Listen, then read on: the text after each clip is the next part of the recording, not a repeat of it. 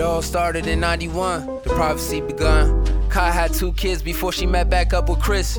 They had a past, being a woman of God, she needed a man with heart, and that's what she got. Her praise to God answered in plenty ways. They were brave and got married, happy. My mom and dad had a love child at 23, young and full of energy. But now here I come. The one before me was a lost one, so I won the auction on his position. My bid was the highest come out the livest, hypest, pop locking like Rob Hoffman. And when I came out, my pop took me in his arms, called me his African statue. Mama birthed me natural, so she was mad through. But she hugged me, told me she loved me, prayed over my soul, held my eyes, checked if I was breathing good. At the time, I probably fell asleep. See, my soul was on the creek, just a seed and a representation of me.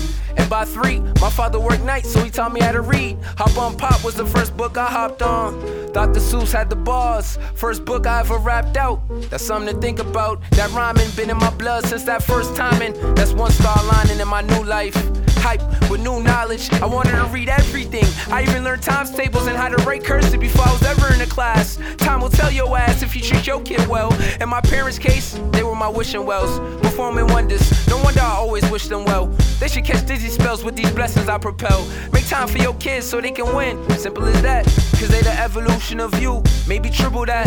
If you treat them with some love, when you beat them, it don't feel like you and the boys in blue competing. They're small beings, people with personalities. Don't confuse them with formalities. Be straight up and tell them everything you know about reality. And that's facts. Story time's always better told by old soul. And my soul's been holding more hoes. Getting greater by the day though. Ain't no hold up. I'll patch some hoes up with gold. Now I'm the owner and employer of my life work as a whole. This the first story I ever remember. The first story told to a young milk in his home.